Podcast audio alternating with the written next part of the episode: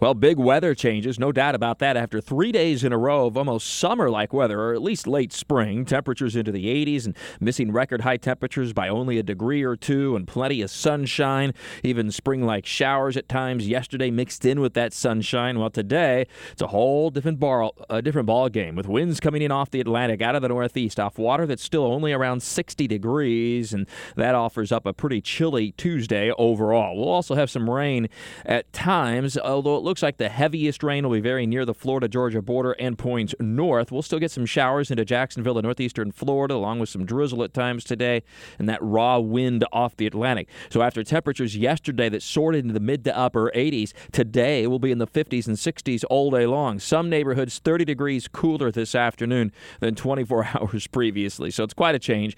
Grab your jackets and umbrellas as it'll be far different, especially temperature-wise, than the last few days. And we'll see even more rain tonight as a disturbance moves from west to east, and it's with the main cold front. This is when we actually see the most rain across Jacksonville and northeastern Florida. Everybody gets at least some rain today, tonight, into early tomorrow. Amounts averaging a half inch to an inch, but a few spots may see as much as between an inch and a half. And again, the more north you live in our listening area, the better your chance for more substantial rain. So near and south of Highway 16, I think we're looking at about a half inch of rain out of this. From Highway 16 to I-10, a half inch to an inch. North of I-10 to the Florida-Georgia border, as much as an inch to an inch and a half, perhaps even 2 inches of rain.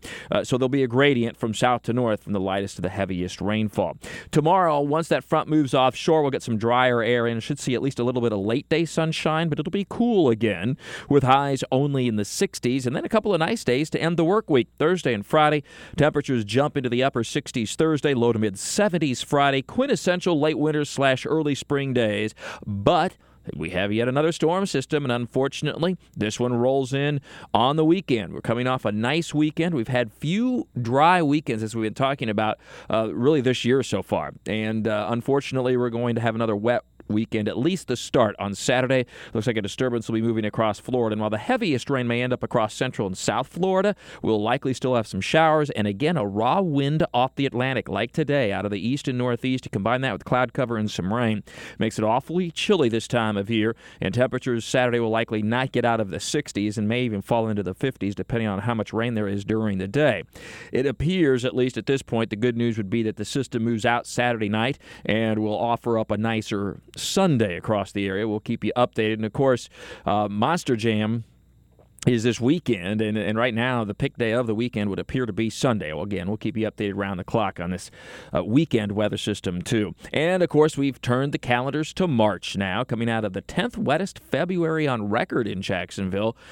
We will now see a March that averages, of course, so we start to see real true hints of spring, and obviously we've seen that the last few days.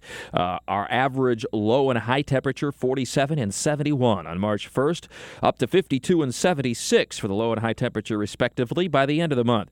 We average about 3.2 inches of rain, so we start to dry out in what is oftentimes the driest time of the year here as we get later into March, and especially April and May combined with longer days, warmer temperatures. Of course, we start to get concerned about that wildfire season, so we'll see how that plays out. But this moisture we're getting this week is helpful in that regard, at least. And sunrise at the beginning of the month at 6:52 a.m. Eastern Standard Time, sunset at 6:25 p.m. Eastern Standard Time. We spring forward 1 week from Sunday, so our sunrise at the end of the month is at 7:16 a.m. Eastern Daylight Time, but sunset will be at 7:45 p.m. Eastern Daylight Time. We gain 56 minutes of daylight, almost an hour, over the next 4 weeks. With Ori Weather all the time, I'm Chief Meteorologist Mike Burish for the CBS 47 at Fox 30 Action News, Jack's First Alert Weather Center for 104.5 WOKV.